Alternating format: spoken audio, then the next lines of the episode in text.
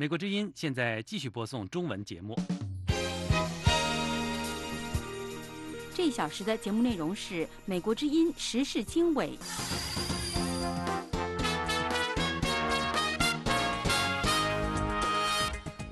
各位听众好，今天是八月二十五日，在今天这个小时的时事经纬节目里，我们要为各位播报的主要内容包括：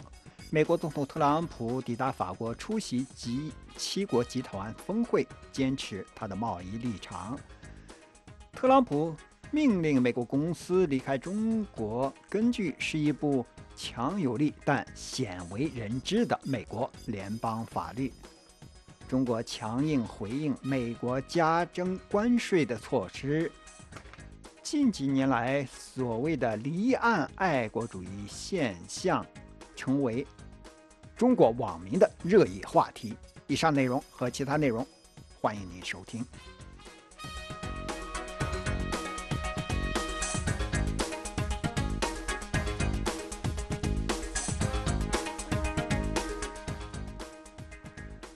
各位听众，美国总统特朗普星期六抵达法国海滨城市比亚里茨出席七国集团峰会。特朗普抵达后立即与法国总统马克龙进行午餐，两人重申希望共同合作。他们计划这个周末讨论气候变化、叙利亚、朝鲜、乌克兰和伊朗等问题。马克龙总统称特朗普是他的特殊来宾。特朗普则表示，他与马克龙之间其实有很多共同之处，而且一直都是朋友。特朗普说：“目前为止一切都好，天气很棒，每个人都和睦相处。我认为我们这个会会在周末期间实现很多目标。”特朗普星期五夜间离开白宫时发出警告说：“如果法国对美国科技公司征税，他就会对法国葡萄酒追加税收。”一位政府高级官员对记者说：“特朗普总统在法国等国家找我们产业麻烦时不会退让。”这位官员说：“应白宫在最后一刻提出的要求，有关方面已经安排星期天讨论经济增长问题。特朗普总统预计会就贸易议题向其他成员国施压。”欧洲理事会主席图斯克。星期五发出警告说，如果七国集团成发出警告说，七国集团成员之间的贸易战将会削弱成员国之间的信任。在这次峰会期间，特朗普还将与英国首相约翰逊举行双边会晤，这令外界高度期待。约翰逊本星期早些时候在与法国总统马特克龙和德国总理默克尔会晤时，不断强调英国脱欧的立场。约翰逊希望与特朗普的会晤能进一步推动英美两国在英国脱欧后达成双边贸易协定。据美联社报道，中国星期五宣布对价值七百五十亿美元的。美国商品提高关税之后，特朗普总统星期五上午发出推特说，他据此命令美国公司寻求在中国展开业务的替代方案。特朗普总统的这一命令让一些人质疑他是否有权利这样做。特朗普在飞往法国的时候再次发推说，那些对总统权力根本就没有概念的人应该看一看1977年的。紧急经济权利法，他补充道：“案子结束了。”美联社报道说，特朗普援引的紧急经济权利法让人们怀疑，将这部1977年通过用于打击流氓政权、恐怖分子和贩毒分子的法案，作为世界最大的经济体之间的冲突的最新的武器是否明智和恰当。该法律。为总统在宣布国家紧急状态下监管国际商务提供了广阔的空间。特朗普今年早些时候曾经威胁将使用这一权利，对从墨西哥进口的货物征收关税，以迫使墨西哥采取更多的措施来解决美墨边境的非法移民过境问题。目前还不清楚特朗普将会如何利用该法律迫使美国企业将其制造业从中国转移到美国。而特朗普的威胁似乎还为时过早，因为他还没有宣布对中国采取紧急措施。即使没有紧急状态的威胁，特朗普星期五的报复行动，也就是进一步提高中国对美国出口商品的关税，已已经引起了工商界的广泛不满。美国全国零售联合会负责政府关系的高级副总裁大卫·弗伦奇。星期发表一份声明说，在这种环境下，企业不可能规划将来。消费者技术协会称，不断提高的关税是自1930年斯穆特获利关税法以来最严重的经济错误。那一决定使我国陷入大萧条。贸易协会组织 COM。TIA 也强调，如果企业被迫将业务转移出中国，后勤物流方面的压力将随之加大，大多数企业将需要数月的时间。首席执行官托德·希伯多在电子邮件评论中说：“任何被强迫的立即行动都会导致混乱。”美国之音时事经纬，欢迎收听。在美国宣布将提高对中国商品加征关税之后，中国星期六做出了强硬的回应，称美国必将自食其果。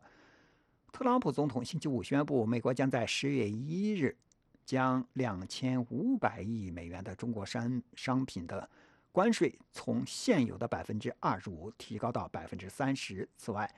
定于九月一日生效的对另外三千亿美元的中国商品的关税将从百分之十上升到百分之十五。十月一日这这一天恰逢中国共产党建立政权七十周年。中国商务部的一位新闻发言人说：“中国坚决反对将约五千五百亿美元中国输美商品加征关税，并强烈敦促美方不要误判形势，不要低估中国人民的决心。”特朗普总统星期五在推文中指出，美国以往历届政府允许中国在公平和平衡的贸易方面走得太远，以至于他已经成为美国纳税人的巨大负担。他说：“作为总统，我不能再让这种事情发生了。”特朗普总统在此之前还表示，他已经下令美国公司离开中国，立即开始寻找替代中国的选择。中国官方的新华社星期六转载的一篇评论文章说：“要以中国骨气书写奇迹。”这篇评论把目前的美中贸易战提升到民族尊严和兴衰的高度，称这是一场意志较量。说中国七十年来见识过各种各样的国际风浪，一定能赢得最终胜利。在中国星期五宣布对美国七百五十亿美元商品加征关税之后，特朗普总统回应说，他下令美国企业寻找替代中国的选择。接下来，请听美国之音记者莫宇做进一步的介绍。那在中国宣布对这个美国新一轮的关税措施之后，特朗普总统星期五在推特上是严厉指责中国，他说中国窃取。这个美国知识产权一年达数百亿之多，而且中国几十年来年复一年的赚美国的钱，盗窃美国的钱，而且还想要继续这么做，这种事情必须停止。那他说，美国公司因此并被命令立即开始寻找替代中国的选择，包括把公司迁回美国，在美国制造产品。那他还在推特上说，美国不需要中国，而且没有中国会更好。这是特朗普总统近来在贸易问题上对中国做出的最强硬回应。那在此之前呢，中国星期五是宣布将对原产于美国的大豆、原油、汽车及零部件等价值七百五十亿美元的商品加征百分之五或百分之十的关税，以回应美国将对剩余近三千亿美元中国输美产品加征关税的措施。中国说这是应对美国单边主义贸易保护主义的被迫之举。与此同时，中国还宣布在二月呃十二月十五日恢复之前对原产于美国的汽车和零部件被暂停加征的关税。这也就意味着美国的一些汽车出口到中国将面临百分之五十的关税。那一些分析人士是认为，中国的这个最新的关关税威胁，针对的是特朗普总统的政治盘，也就是美国中西部和南部的农业州和制造业大州。那在这个中国宣布新一轮的这个报复措施之前呢，白宫经济顾问库德洛星期四是在回答美国之音的问题时表示，美中两国副部长级别的电话磋商富有建设性。那他表示，特朗普政府仍然准备。中方代表九月到华盛顿来谈判的相关事宜。那么，随着美中贸易继续升级呢，美中贸易的这个冲突继续升级，双方的谈判是否会如期举行，或者会不会生变，目前还不清楚。包容。好的，那么对于中国的关税的报复措施和特朗普总统的回应，美国的商界和贸易团体有什么样的反应呢？是，那么对于中国最新的这个关税措施呢，有分析认为，对于一些车企来说冲击是比较大的，尤其是特斯拉和德国的一些车企，因为这些车企是从美国的工厂向中国出口整车。那在星期五的时候，代表日本、德国和韩国企业的贸易组织全球汽车制造商协会就发表声明说，中国存在贸易问题，这些需要得到解决，但是关税战将损害美国汽车产业，并且危及就业。那我们知道，特朗普总统在推特中是说呢，就是他要他想要这个美国的企业像是撤离中国，并且说没有中国的话，美国会更好。那一些评论是认为这是特朗普总统在敦促美国企业切断与中国的联系，相当于就是有这个两国脱钩的这种趋势。那美国商会星期五发发表一份声明说。虽然中国的一些贸易做法令人失望，但是美中两国之间四十年的关系总体上是有建设性，也是互惠的。那这个商贸团体他们认为呢，继续建设性的接触仍然应该是未来的方向。商会敦促中国和美国尽快达成协议，解决长期以来两国间在技术转让、知识产权、市场准入、补贴等方面的贸易问题。那我们知道，在美中贸易战这个一年多以来，一些美国的企业已经做出了一些调整，他们调整了供应链，将生产转移出中国。但是对于还有一些企业来说，这个要找到中国以外的这个供应商是不太容易的。那么美国全。国零售联合会星期五就在一个声明中表示呢，他说让美国的零售商移出中国是不太现实的。这份声明说，美国零售商数年来让供应链多元化，寻找替代供应的这个基地成本会非常高昂，而且还要花很长的时间。那特朗普总统星期五是在推特上说，他会在周五晚些时候做出对中国关税报复的更详细的回应。美国之音。时事经纬。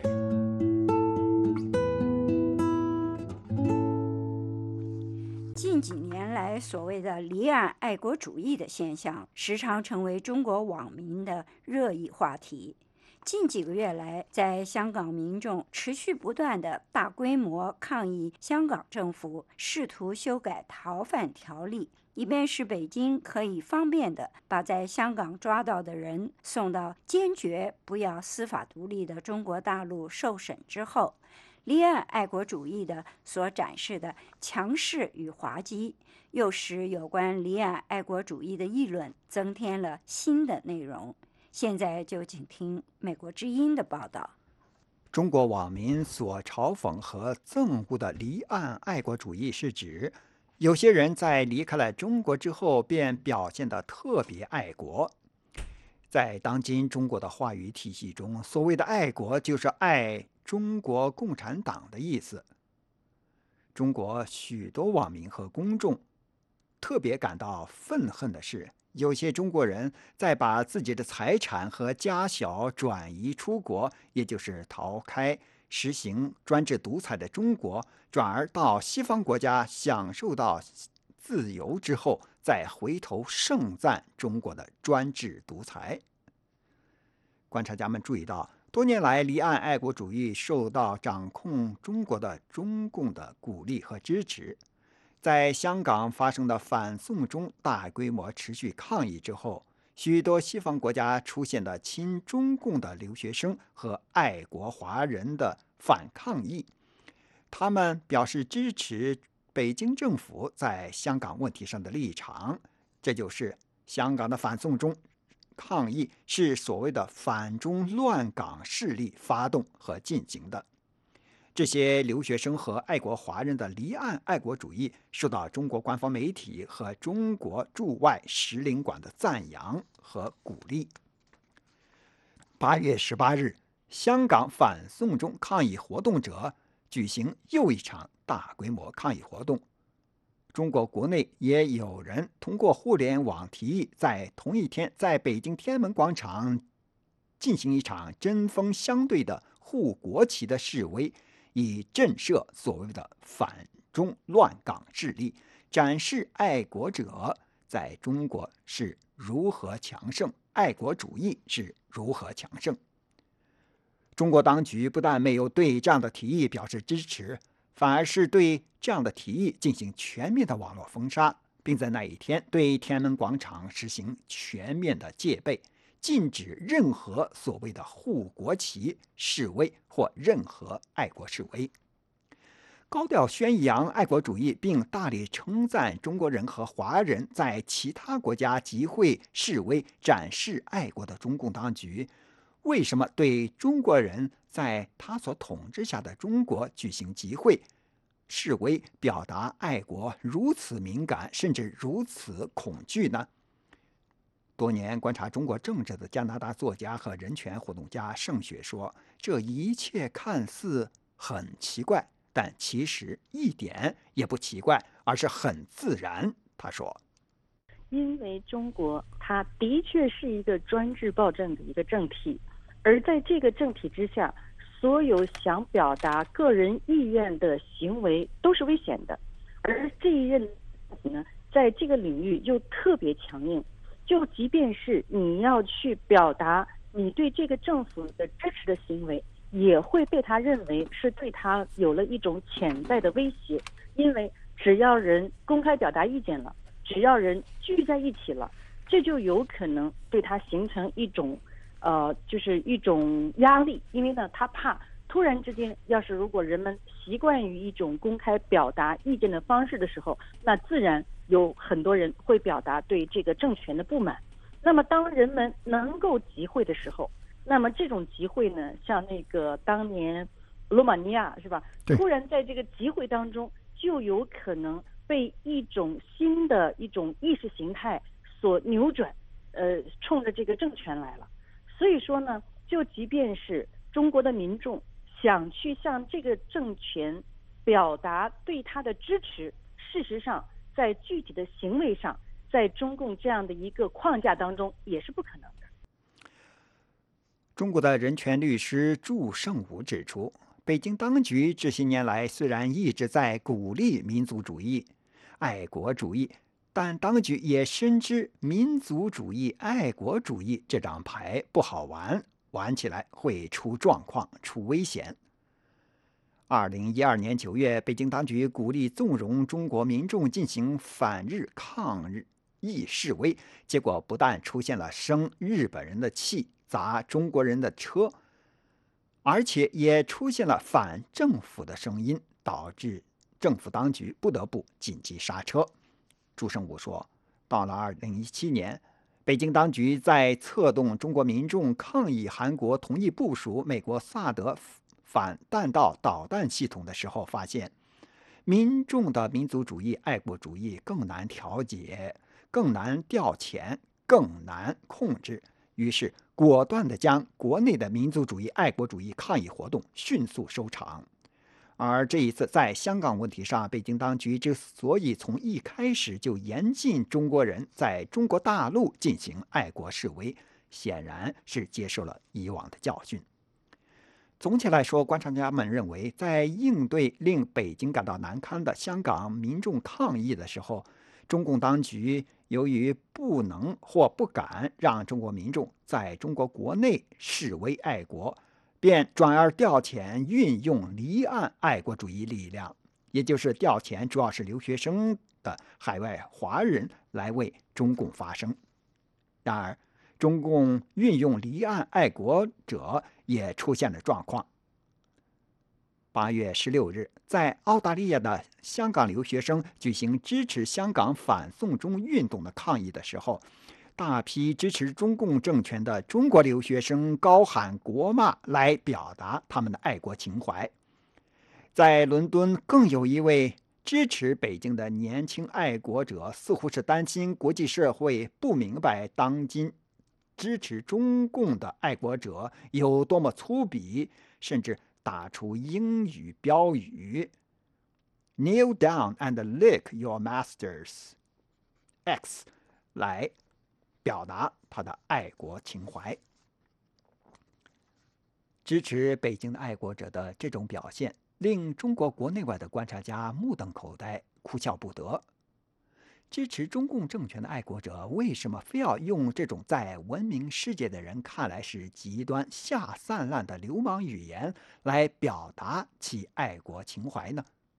作家盛雪说，在澳大利亚、在英国，支持中共政权的人如此整齐划一的用。流氓语言来表达其爱国情怀，这种现象的出现令人悲哀。但这种现象的出现并不是偶然的、一时的，不能仅仅是理解为那些人的狂放、不理智、不懂事，或者是被共产党洗了脑之后看不清真相，而是多年来中共的教育一直是反文明的，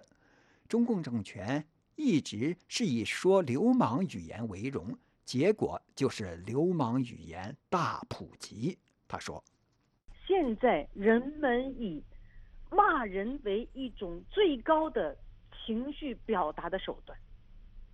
因为对于很多东西，你没有没有可能用文字或者言语表达了。好，你看，我们甚至看到很多的这种演艺明星也会破口大骂，而且呢，一点都没有羞耻感。”也一点都没有那种自我约束的那种意愿，就是完全习惯了。那么这个这一代年轻人，他们也是在这个过程当中成长起来的，非常的缺乏真正的教养。因为当他不是一个正常的社会的时候，没有正常的信息，没有正常的呃学问，没有正常的文明，没有正常的人文社会。让他们从哪里去吸取营养啊？截至目前，中共当局所鼓励或操控的离岸爱国主义者的示威不断出状况。在澳大利亚发生的挺中共的离岸爱国主义齐声呼喊国骂的情况，成为国际笑柄。不久之后。加拿大最大的城市多伦多的离岸爱国主义者开出一大溜超豪华跑车来示威爱国，一时间又成为中国网民调侃的对象。有许多网民指出，怪不得那些离岸爱国主义者如此爱国，他们和他们的家人如此有钱，可以买大多数加拿大人都买不起的超豪华跑车。一般的中国人相比之下根本就没有资格爱国。还有网民则用电视剧中一个清朝清官谴责一个贪官的对话来讽刺那些离岸爱国主义者，并表达对中共统治下的中国巨大的贫富悬殊和贪污横行的不满。清官说：“你口口声声爱大清，却贪污了这么多的银子。”贪官说：“大清让我贪得这么多的银子，我能不爱大清吗？”生活在多伦多的加拿大作家盛雪说：“在加拿大的支持中共政权的华人，开着超豪华的跑车来表达爱国、爱中共政权，确实是给加拿大人一种教育，但给加拿大。”人最深刻的教育的，还不是这些开超豪华跑车的华人纨绔子弟，而是中共政权本身。先前中国有钱人移民加拿大，令许多加拿大人羡慕，羡慕他们的有钱。另外，也有许多加拿大人到中国旅游，羡慕他们所看到的中国的巨大的发展。然而，加拿大按照跟美国的司法互助协议逮捕中国电信设备制造业巨头华为公司的首席财务官孟晚舟之后发生的事情，让加拿大人得以清楚明白地看到了他们先前一直没有能够看到的中国的黑暗面。盛雪说：“嗯，首先呢，加拿大抓了孟晚舟是一个特别好的事情，因为正是这样的一个抓捕，打破了原来所谓的一种西方国家跟中共保持的一种平衡，因为那个平衡呢是中共要的。那么抓了孟晚舟之后呢，我们是看到中共。”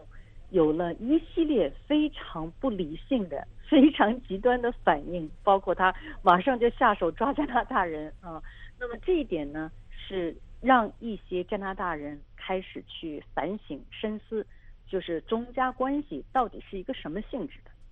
所以说呢，加拿大当然也跟其他的民主国家一样，在很长时间当中呢，寄希望于中国社会会因为。经济的发展、人民的富裕以及科技的进步和互联网的出现，来逐渐的改变它的社会体系，能够从一个专制的政体，呃，过渡到一个民主的政体。但事实上，这个是完全是这些国家的一厢情愿。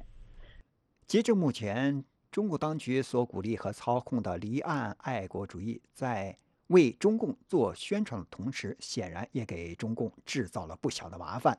导致中共网管当局不得不采取紧急措施，在中国国内全方位的封杀有关离岸爱国主义，以国骂和超豪华跑车来展示他们的爱国的图片和文字评论。现在外界还不清楚这些让中共当局感到很尴尬的展示究竟是。中共驻外使领馆指挥失当，还是那些离岸爱国主义者是在跟中共玩中共所头痛的低级红和高级黑？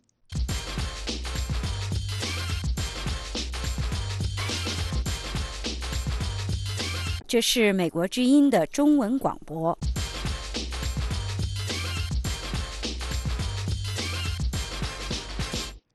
各位听众，欢迎您继续收听《美国之音》的时事经纬节目。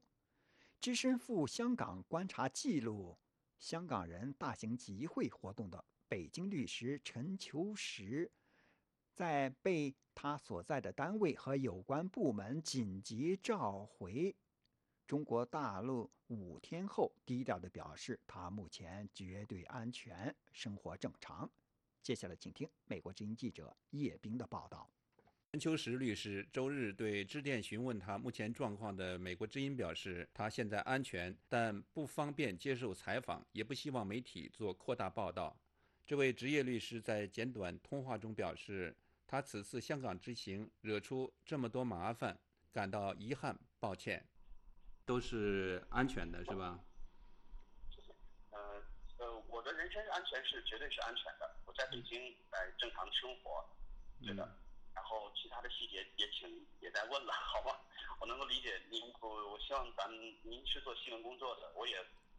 假想以为希望自己能够像一个新闻工作者一样去去报道现象、去看事情，但是我不是记者，我不是职业的新闻从业者，我也很不专业，呃，惹了这么多的麻烦，我都真的很遗憾、很抱歉，希望您您能体谅，然后别再问了。可以体谅，可以体谅。陈秋实最近到香港停留四天。现场观察记录逃犯条例修订被宣布寿终正寝后，仍在持续发展的当地社会运动局势，反映各方不同意见，受到网民关注。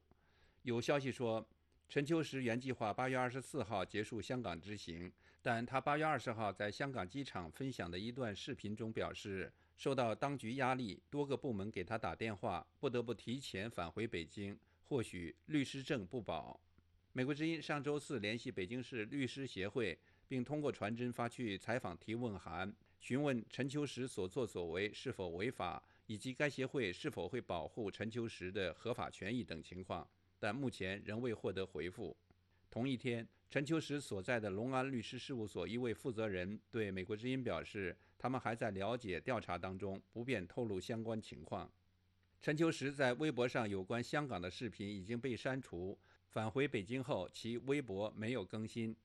三十三岁的陈秋实因其影视职业背景，并且在中国电视节目中公开演说呼唤法治，受到一定关注，被称作文艺律师。陈秋实上周在香港对网友们表示，他支持一个中国，要的是统一、文明、进步的中国。美国之音叶冰北京报道。美国之音时事经纬，欢迎收听。各位听众，美国总统特朗普回应中国对美国的报复，美国股市与此同时应声暴跌。接下来，请听美国之音记者方斌从纽约发来的情况介绍。今天我们可以看到，推动股市走势的呢有三股力量，啊，一个是北京的报复措施。一个是美联储主席的讲话，再一个呢就是特朗普总统的在推特上发表的评论，而其中我们可以看到最强大的就是特朗普总统的评论了。那么截止美东时间下午四点，股市收盘，道指是暴跌了六百二十三点，跌幅达百分之二点三七；标普五百指数跌了七十六点，跌幅达百分之二点五九；纳斯达克综合指数跌了二百三十九点，跌幅达百分之三。啊，今天上午约十一点钟的时候，特朗普总统发帖要求美国公司加速与中国脱离。巴伦周刊指，特朗普总统的评论是对贸易战发出的出乎意外的强化言辞。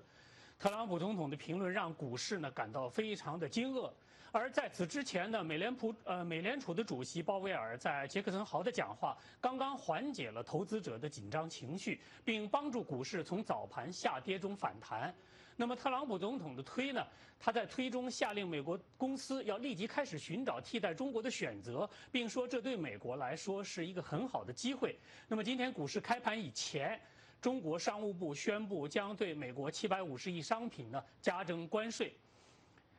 导致了这个股市呢低开。但是半个小时以后，美联储主席鲍威尔说，美国的经济处于有利的地位，但目前面临重大风险。那么市场的解读呢是九月美联储呢减息呢已经成定局了。因此，鲍威尔的评论令股市转跌为涨。但是约过了一个小时，特朗普总统发出强化贸易战的贴，令股市急转直下，暴跌了近五百多点，并在盘中继续深跌至收盘。我们来回顾一周，道指呢已经跌了百分之二点六，标普五百指数呢跌了百分之一点七，纳斯达克综合指数呢是跌了百分之一点八。那么如果从八月一号以来呢，道指已经跌了百分之四，标普五百指数呢已经跌了百分之三点八，纳斯达克综合指数呢已经跌了百分之四点四。全球市场的主要指数在星期五是涨跌互见，欧洲一百指数跌了百分之一，香港恒生指数涨了百分之零点五，上证指数涨了百分之零点四九，日经指数涨了百分之零点四。这是美国之音的中文广播。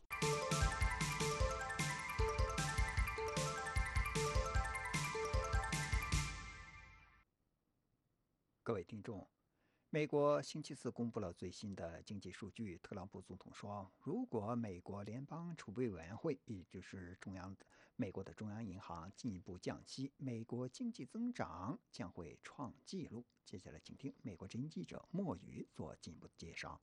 特朗普总统星期四呢是在推特上说，美国经济运行良好。他说，美联储很容易就能够让经济创造纪录。那他也是再次敦促美联储尽快做出改变，也就是进一步降息。那在特朗普总统发表上述推文之前，美国公布了最新的经济数据，但是这些数据呢释放出一些相对这个矛盾的信号。劳工部的报告显示呢，首次领取失业救济的人数上一周是显著下降，高于预期，显示出劳动力市场的强劲。那这也是消费型经济的关键指标。那在另一方面，还有一些报告则是显示出美国制造业部门八月出现近十年来的首次收缩，同时美国国债收益再次亮起可能面临经济衰退的警示信号。那美联储上个月是宣布降息零点二五个基点，这是美联储二零零八年以来首次降息，以缓解全球经济放缓和贸易紧张局势升级带来的冲击。特朗普总统是一直批评美联储的政策，认为美联储的这个基准利率定得太高，阻碍了美国的经济进一步增长。特朗普本周也是多次在推特上敦促美联储，他说至少要降息一个基点。他呢也将美国与德国和其他利率为零或为负的欧洲国家相比较。他星期四在推特上说，德国都开始发行收益率为负的债券，而美联储不允许我们做我们必须做的事，这让美国在竞争中处于劣势。一些经济学家认为说，美国没有进一步经呃没有陷入经济衰退，但是他们指出，全球其他经济体放缓以及贸易政策的不确定性导致企业信心下降，拖累经济。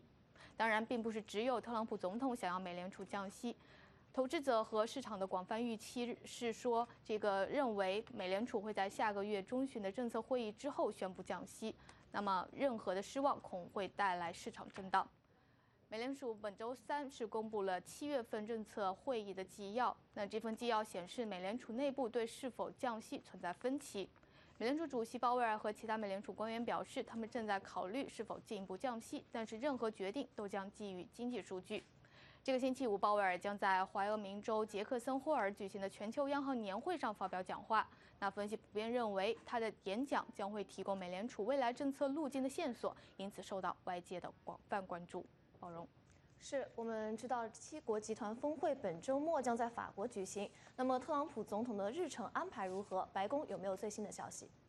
是，那白宫星期四下午呢，是就这个七国集团峰会的相关问题举行了一个电报呃电话解报会。一位高级官员表示，特朗普总统将在七国峰会这个七国集团峰会间隙，分别与英国、法国、德国、印度和加拿大的领导人举行双边会晤。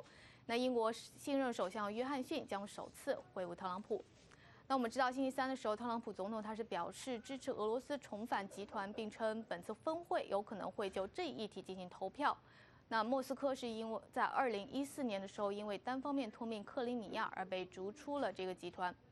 但但是特朗普政府的这个高级官员在电话简报会上说呢，他说七国领导人很可能会在峰会期间讨论这个议题，但是不太可能会投票，因为他说这个七国集团是在共识的基础上行事的。他同时指出，俄罗斯尚未正式提出重返集团，而这一步是必要的。那这名官员还说，特朗普总统在与印度总理莫迪会晤时呢，会谈到克什米尔问题，并会强调对话的重要性，以及他与法国总统马克龙会晤时会提出美方对法国向互联网巨头征收数字服务税的担忧。这是美国之音的时事经纬节目。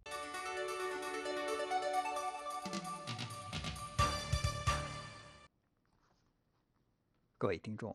在美国宣布对价值三千亿美元的中国商品分批加征关税之后，中国宣布对价值七百五十亿美元的美国商品分批加征关税，并且恢复对产自美国的汽车及零部件加征关税。美国总统特朗普表示，美国不需要中国，而且要求美国企业寻求替代选项。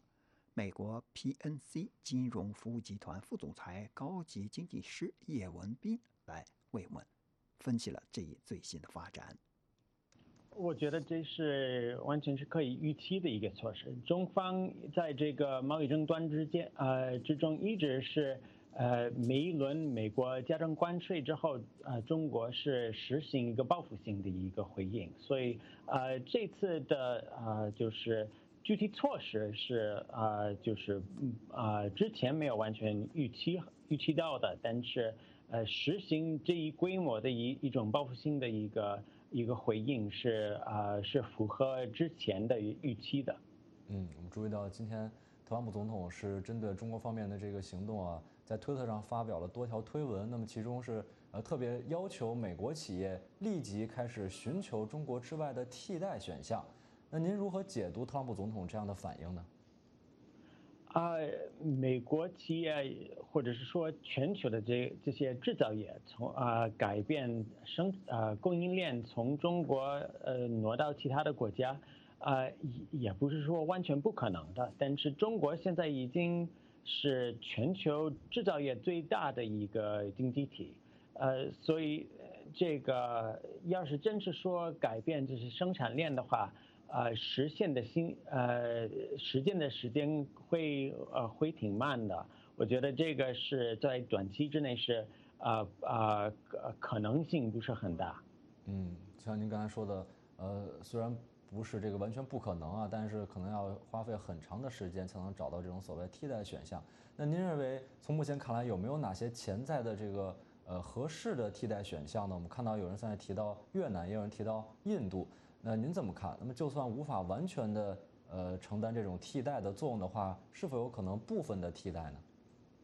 啊，部分的替代已经开始实行的，但是越南跟中国来比，就呃这越南就是小，那个越南啊，它啊就是啊它的啊就业人口少，它的啊基础设施也不像中国那那么就是发达的，呃中国呃铁路啊港口，中国的。呃，高速公路这些在呃呃同等发展水平的国家当中算是呃最先进的，所以呃要是从中国把呃制造啊啊把制造从中国挪到其他的啊发展中国家的话，好多公司呃包括这些已经尝试过这种啊战略的公司，发现了那些啊其他的发展中国家的啊制造的环境。啊啊，在一些方面是啊呃很大的幅度不如中国的。明白。那我们看到特朗普总统呃多次的表示啊，多次的强调说，这个贸易战真正受到冲击的是这个中国的经济。那您怎么看这样的看法？那在美国的这个方面，就是美中贸易战，我们看到进一步的升级，是否会加剧美国经济衰退的风险呢？呃。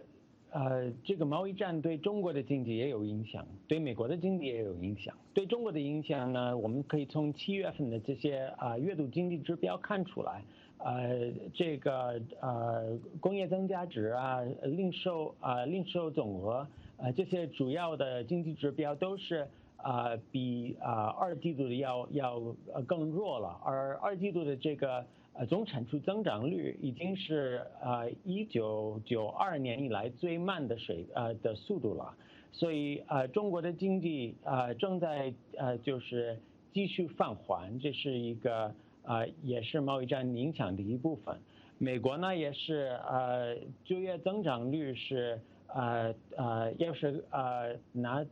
呃这个星期宣布的啊美国劳动局的呃统计来。呃，来看就是从一八年到一九年啊，就是第一季度啊，增长增长率就业的增长率是放缓了不少，而在最近三个月啊，每个月增新增加的啊，就是就业岗位啊，也只有十四万，就是月平均的的的速度，这是比啊去年前年要慢很多了，所以双国都是受到了影响。嗯，明白。那我们看到今天啊，除了这个中国方面宣布加征关税的这个消息之外，还有一个重要的呃消息，就是美联储主席鲍威尔暗示说可能会进一步的降息来维持美国经济的这个增长的势头哈。那您认为今天呃，同时在今天发生的这两个大事儿，您认为两者之间是否有关联，还是说发生在同一天只是一个巧合呢？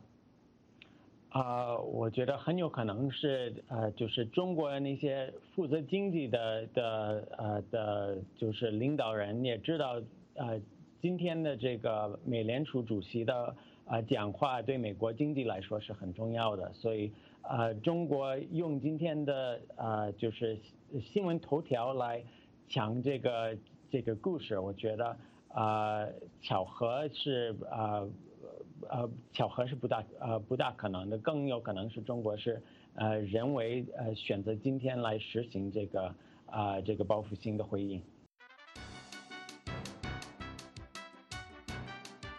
这是美国之音的中文广播。各位听众，近来不断有美国经济可能将进入衰退期的消息，这一消息见诸。许多媒体、一些分析人士也发出警告说，美国经济降速甚至全面衰退可能在明年总统选举之前就会来到。但美国总统特朗普本星期重申，美国有着强大的经济。美国经济情况到底如何？距离经济衰退有多远？美国维吉尼亚大学金融。贸易专业副教授陈朝辉来与我们一起探讨。现在的经济情况还是好的，因为 CBO 呃就是 CBO 就是国会啊预算办公室啊，他出发出来的这个数据呢，就是今年的话估计大概是百分之两点三的样子吧，明年的话大概就是一点八啊，就是就是 GDP 的的的增长率了。所以现在还可以。但是的话，同时我们都要知道，这个是在一般情况下的话的的预测啊，不排除呢会有呃经济呃衰退的的来的可能性。实际上，很多人已经说了啊，就是都在好多好多经济学家呢都在呃预测呢，就是说可能明年的时候呢就会那个啊就是。经济衰退呢就会发生，这种发生的可能性应该是很大的。为什么呢？因为现在美国的这个就业率已经是很很已经是很高了，失业率是历史的新低。所以说的话，在这种情况下的话，你要经济持续的啊，就是像现在这种两百分之二以上的这种高速增长呢，可能性是不大的。所以说的话，经济下行的可能性啊，明年的时候啊，应该说是高于百分之五十的。呃，现在有一些这个，包括之前也出现了一些这个信号哈，包括曾我们曾曾经曾经报道过的这个美国国债的收益率曲线出现倒挂的情况哈。那么，如果美国的这个经济真的陷入衰退的话，那您认为美国可能会有哪些有效的对策来提振经济呢？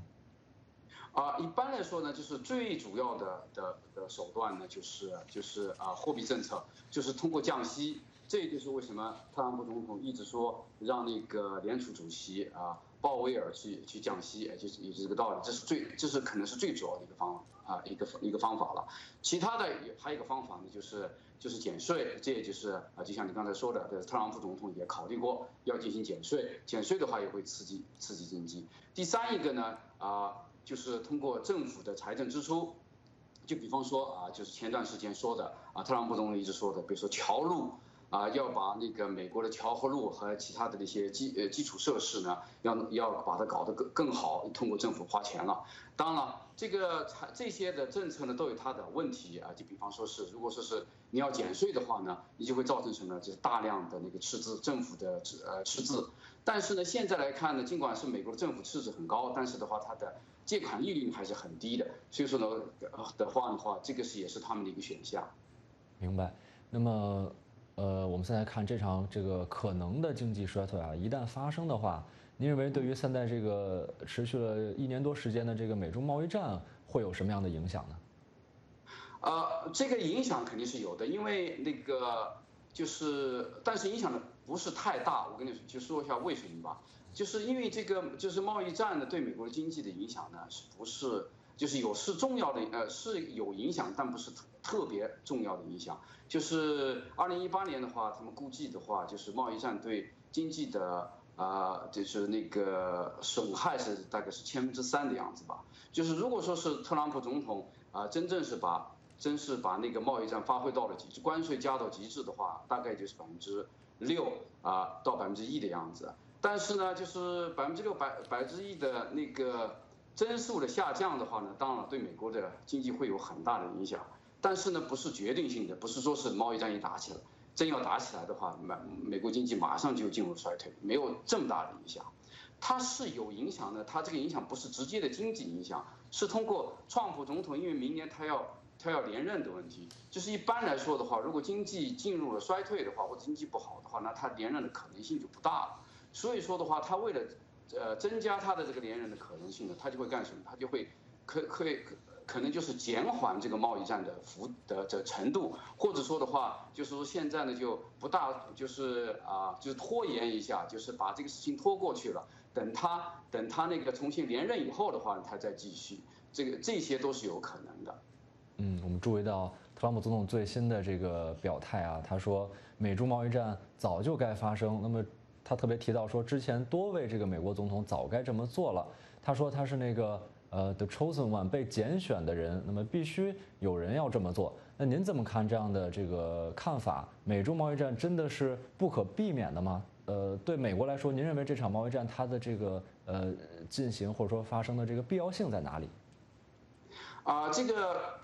这个贸易战呢，不单单是美中贸易战了，就是说是美国，因为现在的贸易战不单单是跟中国打，跟欧洲也是，跟跟日本也有也有这个贸易贸易冲突。啊，所以说这个贸易战呢。最主要的问题呢，就是什么？就是全球化，就是全球化的过的的的一个一个后果了。因为这个全球化在过去二十到三十年是进行的很好啊，所以很好的话，就创造了很多财富。但是一个很大的政治问题就是什么？这个财富的财富的分配是很不均的，就是给了很多就是华尔街的啊，还是大公司啊，都拿拿到了很多的好处。但是对中产甚至是蓝领的那个工人来说的话，他们是受是不但没有受到好处，反而是受到很多的坏处，就是他大规模的失业了，比方他们把那个工作啊就失去了工作，因为这些工作呢都跑到了中国还有这其他国家去了。所以说的话啊，这个是这个这个呃，就是中美国中产的收入呢，一直是啊，就是一直是下降。最近有稍微稍微好一点，但是都是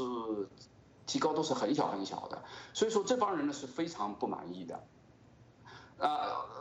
同时呢，就是什么？就是呢，就是这些美国的这个中产阶级，还有就中下阶级呢，他们是政治上呢还是很有权利的。所以说的话，他们一直发发发泄了他们的不不满。所以说，特特朗普总统上台呢，也就是这些人的啊的直接造成的。同样的，在欧洲也是有同样的情况，就包括啊，就比方说是呃英国的脱欧，还有就是英国的那个首相 Boris Johnson 啊，他们被选上了呢，都是这些人啊发挥了他们的政治影响力。啊，所以说的话，啊，就是这个是政治风气的问题了，就是因为啊，这就是所谓的全全球的这逆全球化过程的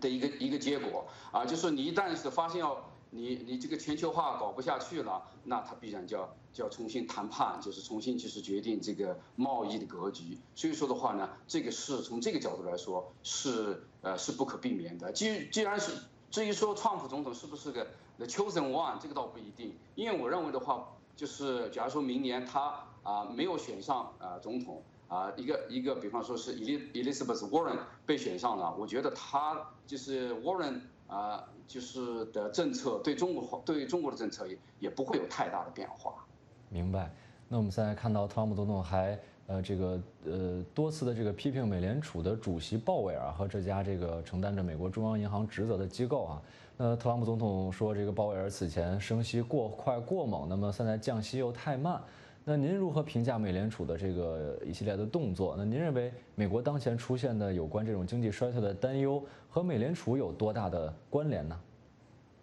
啊，因为这个美联储的话，它不单单的的话，它的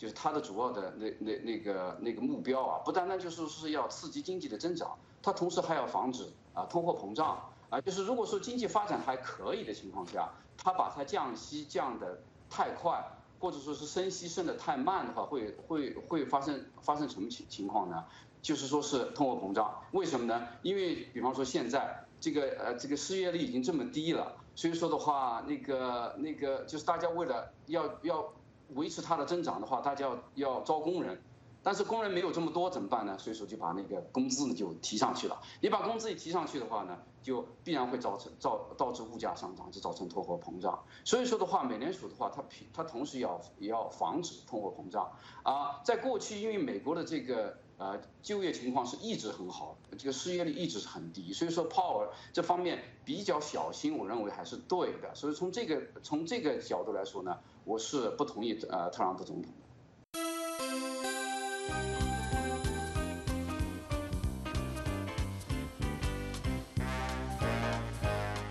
这是美国之音的中文广播。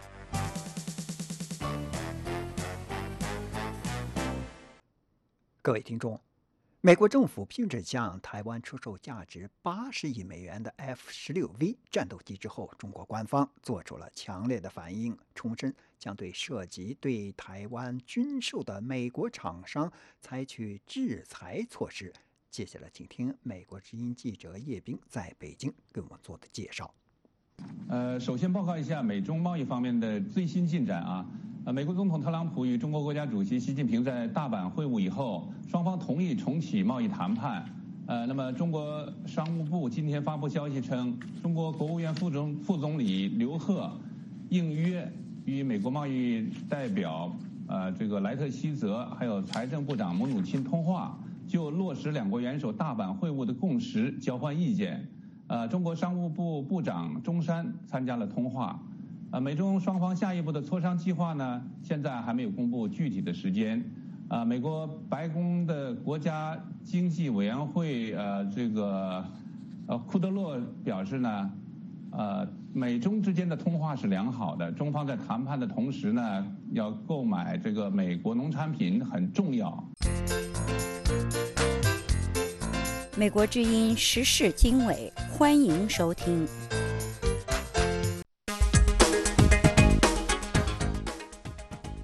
各位听众，您刚才收听的是美国之音的时事经纬节目。这次节目的编辑是孙成，导播是张燕，我是齐志峰。谢谢各位收听，我们下次节目时间再会。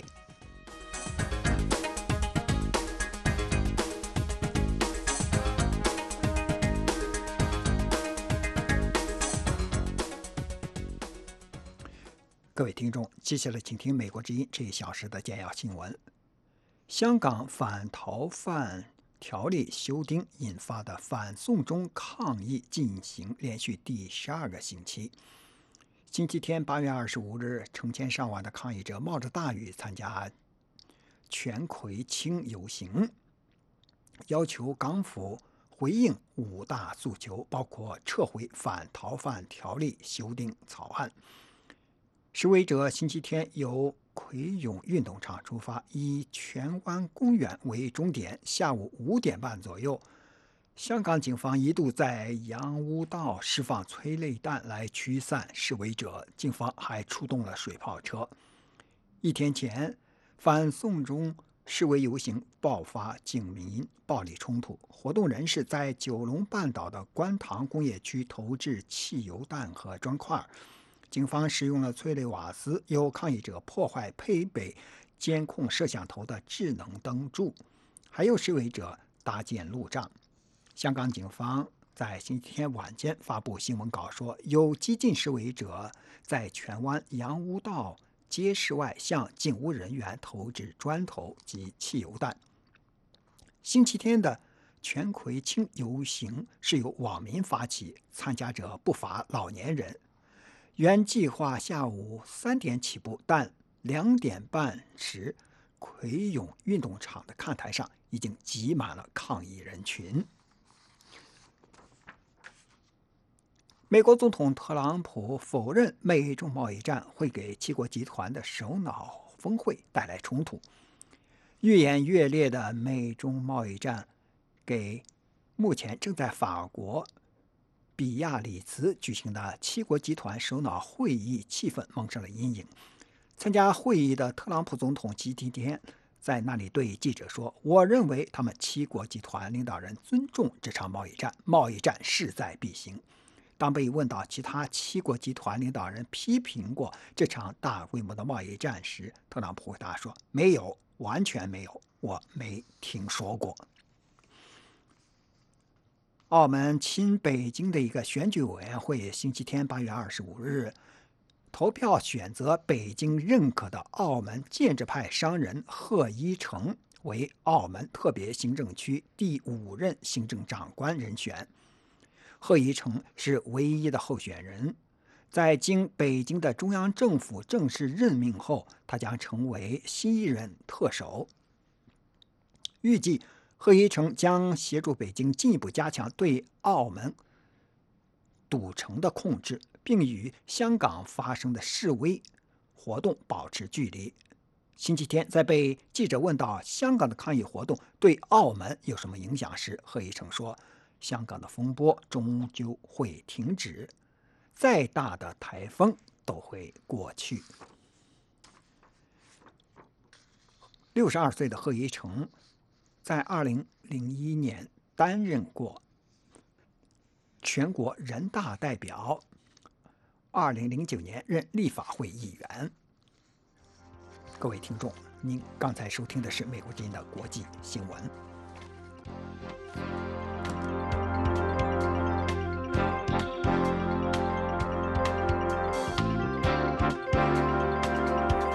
各位听众，美国之音现在结束今天下午六个小时的中文广播，下次广播从北京时间上午六点钟开始。美国之音中文广播已经进入每周七天、每天二十四小时运作。欢迎您通过网站 voachinese.com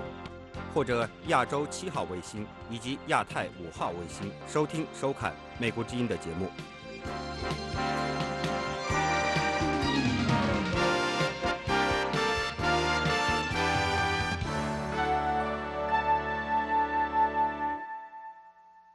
This program has come to you from the Voice of America, Washington.